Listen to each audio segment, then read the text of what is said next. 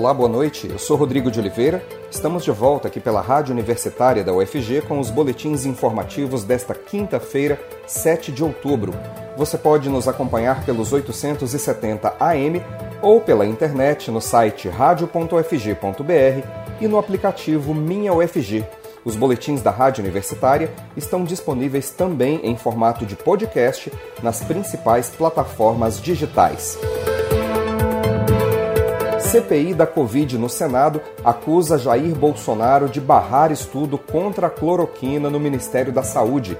A Conitec, Comissão Nacional de Incorporação de Tecnologias no Sistema Único de Saúde, órgão consultivo do Ministério da Saúde, retirou da pauta desta quinta-feira a análise de um estudo de especialistas contra o uso de cloroquina contra a Covid. O remédio é comprovadamente ineficaz para o tratamento dos sintomas provocados pela infecção com o coronavírus. O vice-presidente da C P I da Covid, senador Randolfe Rodrigues, afirmou que o presidente Jair Bolsonaro interferiu para a retirada de pauta. Segundo Randolfe, Bolsonaro, que defende o uso da cloroquina, se irritou com o ministro Marcelo Queiroga e determinou que o estudo não fosse analisado agora, às vésperas de a C P I votar seu relatório, que vai exatamente pedir o indiciamento do presidente por defender o tratamento precoce com o kit Covid. Durante a sessão da C P I, a comissão aprovou um requerimento para que a Conitec envie o estudo em até vinte e quatro horas e explique por que adiou a análise. É, e a C P I da Covid convocou o ministro da Saúde, Marcelo Queiroga, para depor pela terceira vez no dia dezoito. A assessoria do ministro informou que ele ainda não foi notificado dessa nova convocação, mas disse que ele está à disposição da C P I para prestar os esclarecimentos necessários. Queiroga já compareceu à C P I em duas oitivas e, no terceiro depoimento, deve ser pressionado a esclarecer temas como a interrupção da vacinação para adolescentes no país e a retirada de pauta do parecer sobre a cloroquina na reunião da Conitec. O ministro também deve ser cobrado a explicar a possibilidade de retirar a Coronavac da campanha de imunização em dois mil e vinte e dois. A Coronavac é produzida pelo Instituto Butantan em parceria com o laboratório chinês Sinovac. Antes do requerimento ser aprovado, o senador Randolfe Rodrigues defendeu que há tempo hábil para ouvir Queiroga e que a C P I não pode encerrar os trabalhos sem um parecer da Conitec sobre a ineficácia da cloroquina. O vice-presidente da comissão também disse não duvidar que Queiroga será demitido do cargo de ministro da Saúde após o encerramento dos trabalhos da C P I. O relatório final da C P I, a ser elaborado pelo senador Renan Calheiros, está previsto para ser apresentado no dia dezenove e deve ser votado no dia vinte. Os profissionais da saúde começaram a receber a terceira dose da vacina contra a Covid nesta quinta-feira em Goiânia. A campanha seguirá o cronograma da vacinação da primeira dose, começando por dois hospitais, a Maternidade Célia Câmara e o H D T, Hospital de Doenças Tropicais. Os profissionais da saúde também podem procurar o drive do Shopping Passeio das Águas, que vai distribuir duas mil senhas por dia. Para se vacinar, eles precisam comprovar que tomaram a segunda dose até o dia trinta e um de março, apresentar o comprovante da vacina e outro que identifique a profissão.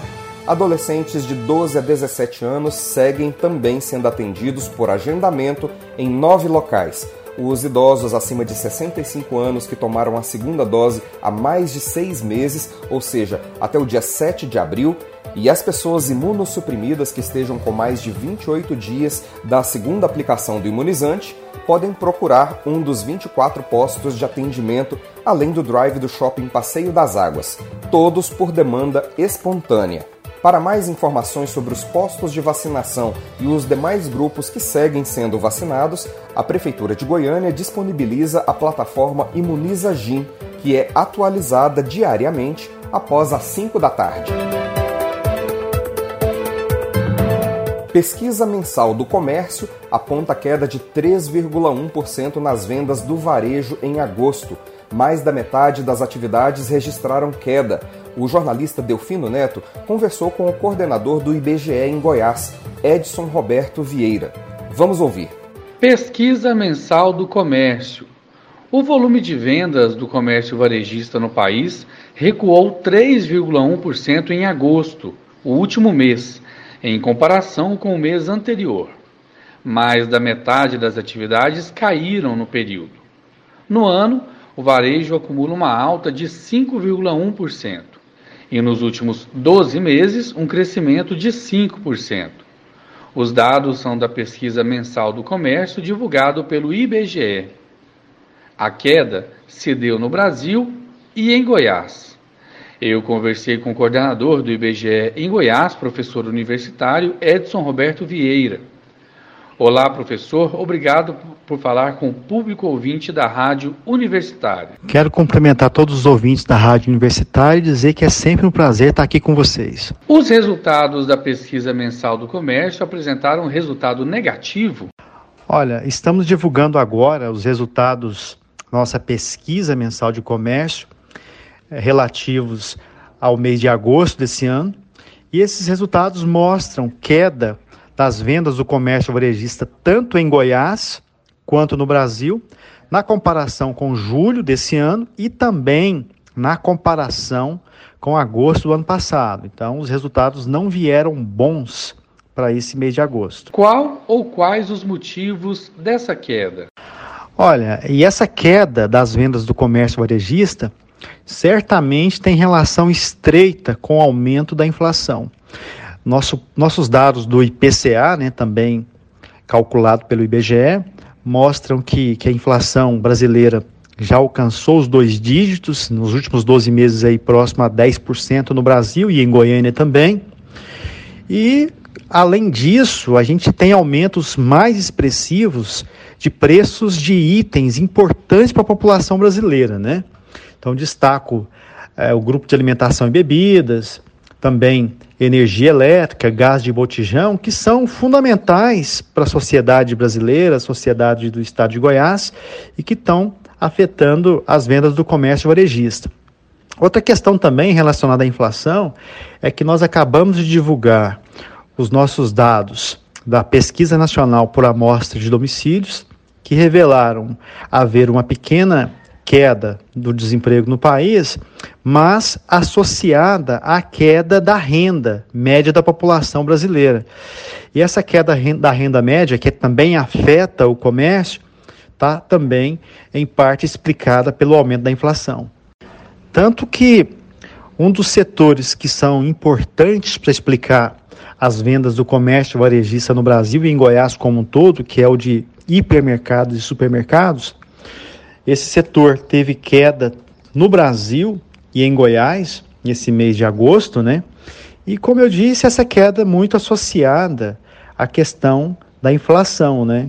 Que reduz o poder de compra da, da população. E nessa mesma linha de inflação, de aumentos de preços, eu destaco aqui em Goiás a queda das vendas de combustíveis e lubrificantes, que também para o comércio varejista goiano, de um modo geral, tem peso significativo. Toda essa inflação é relacionada à pandemia? Um outro dado importante que a pesquisa trouxe também, né, a pesquisa mensal de comércio, é que o número de empresas que tem atribuído a queda das vendas do comércio varejista à questão da pandemia tem diminuído ao longo dos meses. Em termos percentuais, isso já atingiu cerca de setenta por cento, né, lá no, no No início do ano passado, quando nós tivemos a, a inserção da pandemia na sociedade brasileira, e atualmente caiu bastante. Nesse ano tinha aumentado ali no mês de janeiro, mas nesse momento, esse, em termos percentuais, esse, esse indicador alcança cerca de, de três por cento em nível nacional, né? Isso tem beneficiado as vendas, por exemplo, de tecidos, calçados e vestuário aqui no estado de Goiás, e também de lojas de departamentos, lojas de brinquedos, né? Essas atividades que dependem de uma flexibilização maior das atividades aqui no estado e também em nível nacional. Seis das oito atividades pesquisadas tiveram taxa negativa em agosto, com destaque para os artigos de uso pessoal e doméstico, com queda de dezesseis por cento.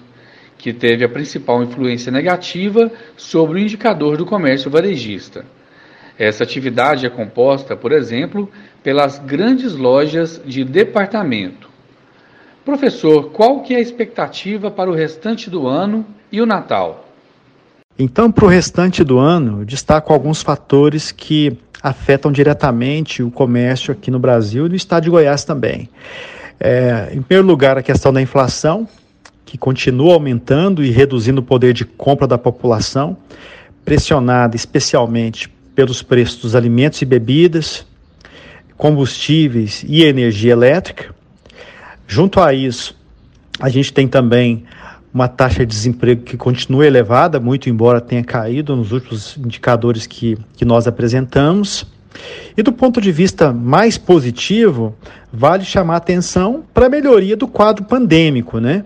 Nós temos aí uma, uma elevação dos índices de vacinação no país, que tem estimulado, né, a, as vendas que estavam travadas por conta das medidas de distanciamento social, especialmente aquelas relacionadas a vestuário, tecidos, né, lojas de departamentos, enfim, aquelas que dependem de uma circulação maior das pessoas, o que tem ocorrido por conta de uma melhoria desse quadro pandêmico. Ainda segundo o I B G E, as duas únicas atividades que tiveram alta no mês de agosto, que foi o último mês conferido, foram os tecidos, vestuários e calçados, com crescimento de um vírgula um por cento, e artigos farmacêuticos, médicos, ortopédicos e de perfumaria e cosméticos, com um leve crescimento de zero vírgula dois por cento. O I B G E explica que a queda em agosto se justifica também, entre outros fatores, pela expansão das plataformas de marketplace das grandes lojas, que culminou em crescimento expressivo em julho, mas que desaceleraram no mês seguinte, agosto. Com muitos descontos, o consumidor antecipou o consumo em julho, fazendo com que o mês de agosto registrasse essa queda grande, de dezesseis por cento. Eu sou Delfino Neto, para a Rádio Universitária. Parque Mutirama terá Dia das Crianças para filhos de servidores do município. O evento será das nove da manhã ao meio-dia deste sábado, com entrada gratuita e distribuição de picolés, pipoca e algodão doce. Haverá uma apresentação musical da Guarda Civil Metropolitana e oficinas de pintura facial, dança, contação de histórias e distribuição de livros. Os brinquedos do Mutirama estarão liberados para as crianças, que poderão brincar na cama elástica, na montanha-russa, no telecombate, na autopista, na roda gigante, no mini carrossel, na barca pirata e no Parque dos Dinossauros, entre outros. Vale lembrar que, de acordo com as medidas de biossegurança por conta da pandemia do coronavírus, o Mutirama só poderá receber cinquenta por cento da sua capacidade de público. O A B Goiás e Defensoria Pública acreditam ser inconstitucional a lei que diz que preso deve pagar por tornozeleira eletrônica em Goiás. A jornalista Maria Cristina Furtado traz mais informações para a gente. Boa noite, Maria Cristina. Boa noite, Rodrigo. Boa noite, ouvinte da Rádio Universitária. Tanto a Defensoria Pública do Estado de Goiás, quanto a Comissão de Direitos Humanos da Ordem dos Advogados do Brasil, Seção Goiás, O A B Goiás, consideram inconstitucional a nova lei estadual sancionada nesta terça-feira, que determina que os usuários de tornozeleira eletrônica paguem por elas. As instituições acreditam que a medida é desigual e irá afetar diretamente os detentos mais pobres, que são a maioria no sistema prisional. O Ministério Público do Estado de Goiás ainda não se manifestou sobre a nova lei. Na prática, a nova lei institui a cobrança da utilização da tornozeleira para qualquer usuário, investigados, acusados, presos ou condenados, exceto aqueles que são beneficiados com assistência jurídica gratuita. Os estados do Mato Grosso e Santa Catarina também já sancionaram leis que adotam a cobrança do uso do dispositivo de monitoramento eletrônico. Entretanto, em nota, a Defensoria Pública informou que, segundo a compreensão do órgão, a monitoração eletrônica possui nítida natureza jurídica penal e processual penal, e não simplesmente penitenciária, e, portanto, somente a União teria competência legislativa para tal proposição. O presidente da Comissão de Direitos Humanos da O A B Goiás, Roberto Serra, concorda com o ponto de vista da Defensoria. Além da perspectiva legal, a Defensoria chama a atenção para o fato de que o custo individual pela manutenção do réu acusado encarcerado é significativamente maior daquele previsto para a monitoração eletrônica. De acordo com a Diretoria-Geral de Administração Penitenciária, um preso custa, em média, dois mil e quinhentos reais por mês. Já a tornozeleira eletrônica tem custo mensal de duzentos e quarenta e cinco reais. A Defensoria aponta ainda que o custeio do monitoramento é inerente à atividade estatal básica, já financiada via tributos, ou eventualmente pela já prevista pena de multa, ordinariamente aplicada em sentenças condenatórias, e que a monitoração eletrônica tem como intuito afastar os nocivos efeitos do encarceramento, como, por exemplo, o controle das facções criminosas existente dentro dos estabelecimentos prisionais, cujo domínio se estende à população ainda sujeita ao poder de mando oriundo das unidades prisionais. Roberto Serra, da O A B, explica que, na verdade, o governo estadual deveria promover mais ações de desencarceramento e promoção da ressocialização desse grupo. Atualmente, Goiás tem uma demanda de dez mil tornozeleiras eletrônicas. Sendo assim, existe uma fila de espera de cerca de cinco mil pessoas. O advogado explica que a nova lei pode afetar diretamente os mais pobres, que são a maioria do sistema carcerário brasileiro. A Defensoria Pública de Goiás também se preocupa com este ponto e afirma que o contexto de vulnerabilidade econômica que permeia expressiva maioria dos réus e apenados precisa ser sempre levado em consideração, como acontece, por exemplo, a dispensa de pagamento de fiança, notadamente em relação aos assistidos e assistidas pela Defensoria Pública. Neste sentido, a Defensoria faz uma ressalva em relação às críticas à nova lei e considera que o governo estadual fez bem em poupar aqueles que fazem o uso de assistência jurídica gratuita, de arcar com os custos da tornozeleira e também de não aplicar nenhum tipo de sanção limitadora de liberdade àquele que não pagar pelo dispositivo. É com você, Rodrigo. Pesquisadores da iniciação científica apresentam mais de mil trabalhos no CONPEX dois mil e vinte e um. A universidade é um campo fértil para diversas atividades de formação profissional. A iniciação à pesquisa é uma das principais, e as experiências dos estudantes da U F G têm lugar de destaque no décimo oitavo Congresso de Ensino, Pesquisa e Extensão, o CONPEX, que começou na última segunda-feira e prossegue até esta sexta-feira, oito de outubro. A jornalista Silvânia Lima conversou sobre esse assunto com a professora Rejane Faria Ribeiro Rota, diretora de pesquisa da Pró-Reitoria de Pesquisa e Inovação da U F G. Vamos acompanhar. O Seminário de Iniciação à Pesquisa Científica, Tecnológica e Inovação, na U F G, que ocorre dentro do CONPEX, o Congresso de Pesquisa, Ensino e Extensão, visa mostrar a produção científica e tecnológica e de inovação dos estudantes de graduação e também do ensino médio fundamental ligados ao U F G. Quem coordena o seminário e vai nos dar os detalhes é a professora Rejane Faria Ribeiro Rota, ela que é diretora de pesquisa da Pró-Reitoria de Pesquisa e Inovação da Universidade. Professora Rejane, obrigada por falar conosco aqui na Rádio Universitária.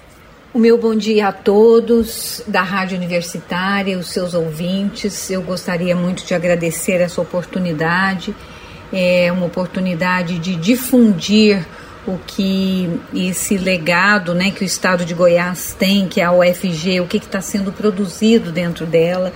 E, em particular, aqui nós estamos falando sobre a iniciação à pesquisa. E eu começo pedindo, professora, para a senhora definir, explicar para a gente o que, que contempla, né, esse seminário de iniciação à pesquisa científica, tecnológica e de inovação e qual a sua importância no contexto do CONPEX. É, o seminário de iniciação à pesquisa científica, tecnológica e inovação, que a gente chama de seminário P I P, né, o seminário do Programa de Iniciação à Pesquisa, ele é uma vitrine daquilo que foi produzido pelos estudantes que participam deste programa no período de dois mil e vinte e dois mil e vinte e um. E essa vitrine é, sem dúvida, o resultado É, das pesquisas, as pesquisas científicas, tecnológicas, de inovação. E esse seminário, ele tem um papel muito importante dentro do CONPEX, Por quê? Porque ele envolve mais de mil estudantes. Então, ele é praticamente dois terços, né, do que é discutido, apresentado ali dentro do CONPEX. E mil estudantes que estão em formação profissional, sendo qualificados por meio do ambiente da pesquisa. E essa produção de pesquisa, ela é oriunda, sim, dos, dos alunos, não só da graduação, mas também dos alunos do ensino médio e ensino fundamental, que também são contemplados pelo programa. A iniciação científica, professora, é importante na formação acadêmica, não é? Fale um pouco sobre esse programa de I C, né, de iniciação científica, ou P I C, e se essa é uma atividade que interessa a qualquer futuro profissional, mesmo aquele que irá atuar apenas no mercado de trabalho. É, o P I P, né, como já disse que a gente é, denomina, é, é um programa que oportuniza aos alunos de graduação, ensino médio e ensino fundamental a desenvolverem atividades que envolvem os princípios metodológicos da realização de uma pesquisa de qualquer área do conhecimento, É, identificação e acesso às fontes seguras da informação científica, a leitura crítica de textos científicos a, e principalmente a participação em ambiente de pesquisa, laboratórios, eventos científicos, atividades práticas, reuniões da equipe de pesquisa. Isso permite uma convivência com pesquisadores da U F G, convidados nacionais, internacionais, mestrandos, doutorandos, pós-doutorandos, que sem dúvida estimula e favorece ao desenvolvimento de um conjunto de habilidades, né? E que não, o programa não necessariamente é para formar pesquisador, mas ele é um programa que sem dúvida pode descobrir talentos.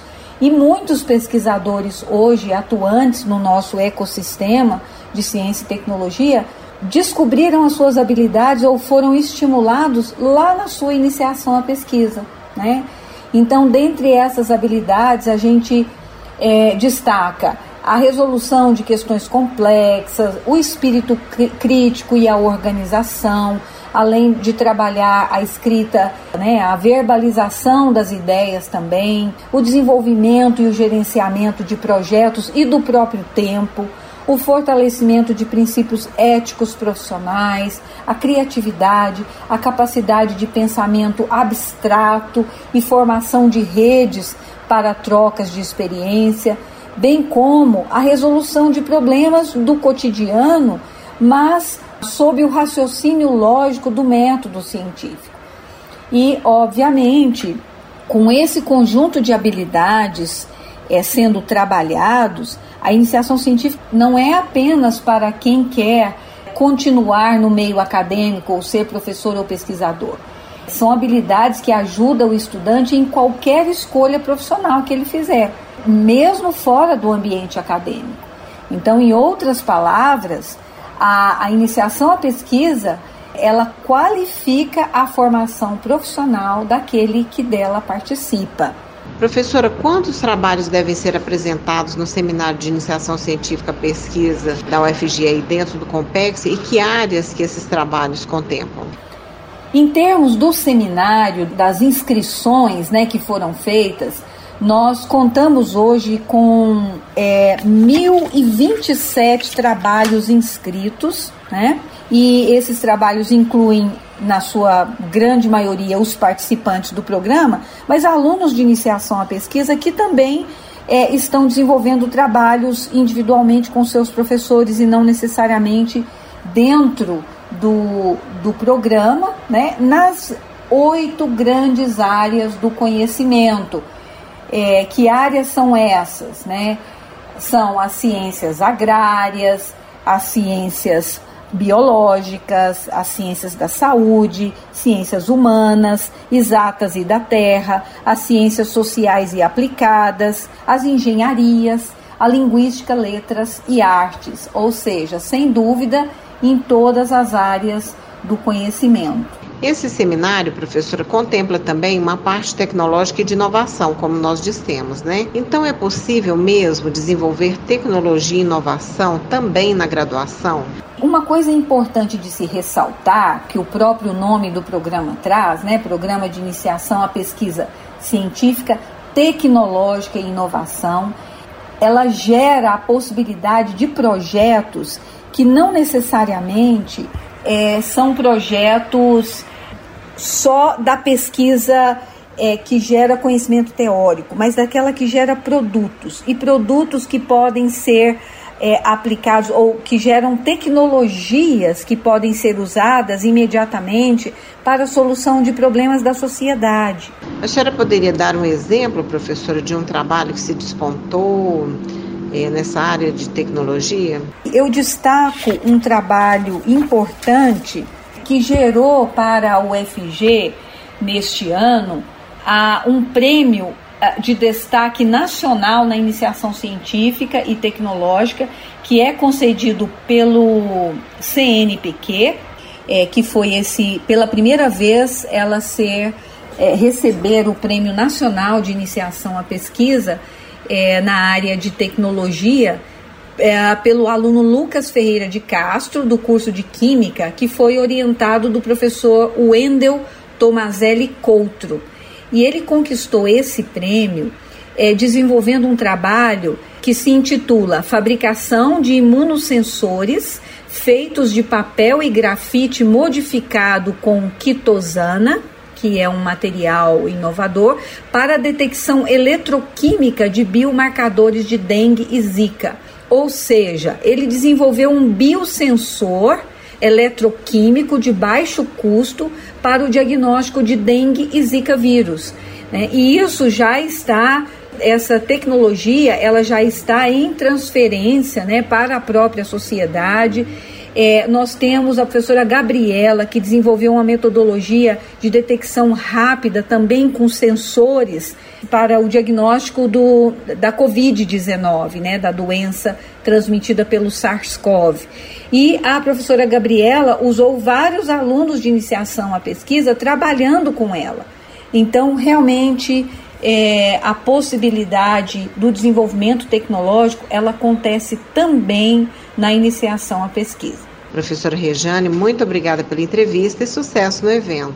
Então, eu gostaria muito de agradecer novamente essa oportunidade e encerro aqui desejando que todos vocês entrem na plataforma de acesso ao CONPEX, ao nosso Congresso de Ensino, Pesquisa e Extensão da U F G. É, busquem lá na aba Pesquisa e Inovação, o Seminário de Iniciação à Pesquisa, e naveguem pelos trabalhos. Vocês podem selecionar pelas áreas do seu interesse, interajam, dão um like, vejam os pôsteres e os vídeos que esses alunos produziram, que são de muita relevância para a nossa sociedade. E eu desejo a todos um bom dia, muitíssimo obrigado novamente à Rádio Universitário pela oportunidade. Nós conversamos com a professora Rejane Faria Ribeiro Rota, diretora de pesquisa da Pró-Reitoria de Pesquisa e Inovação da U F G, sobre o Seminário de Iniciação à Pesquisa Científica, Tecnológica e de Inovação, que ocorre esta semana durante o CONPEX, com a colaboração de Ana Flávia Pereira, Silvânia Lima, para a Rádio Universitária. Nós teremos mais notícias amanhã no boletim das dez horas da manhã. Continue acompanhando nossa programação pelos oitocentos e setenta A M e pela internet no site radio ponto u f g ponto b r e no aplicativo Minha U F G. Nós também estamos nas redes sociais. Curta nossa página no Instagram e no Facebook. Use máscara em locais públicos, mesmo se você já estiver vacinado. O uso da máscara pode ajudar a frear a transmissão do coronavírus. Rodrigo de Oliveira para a Rádio Universitária.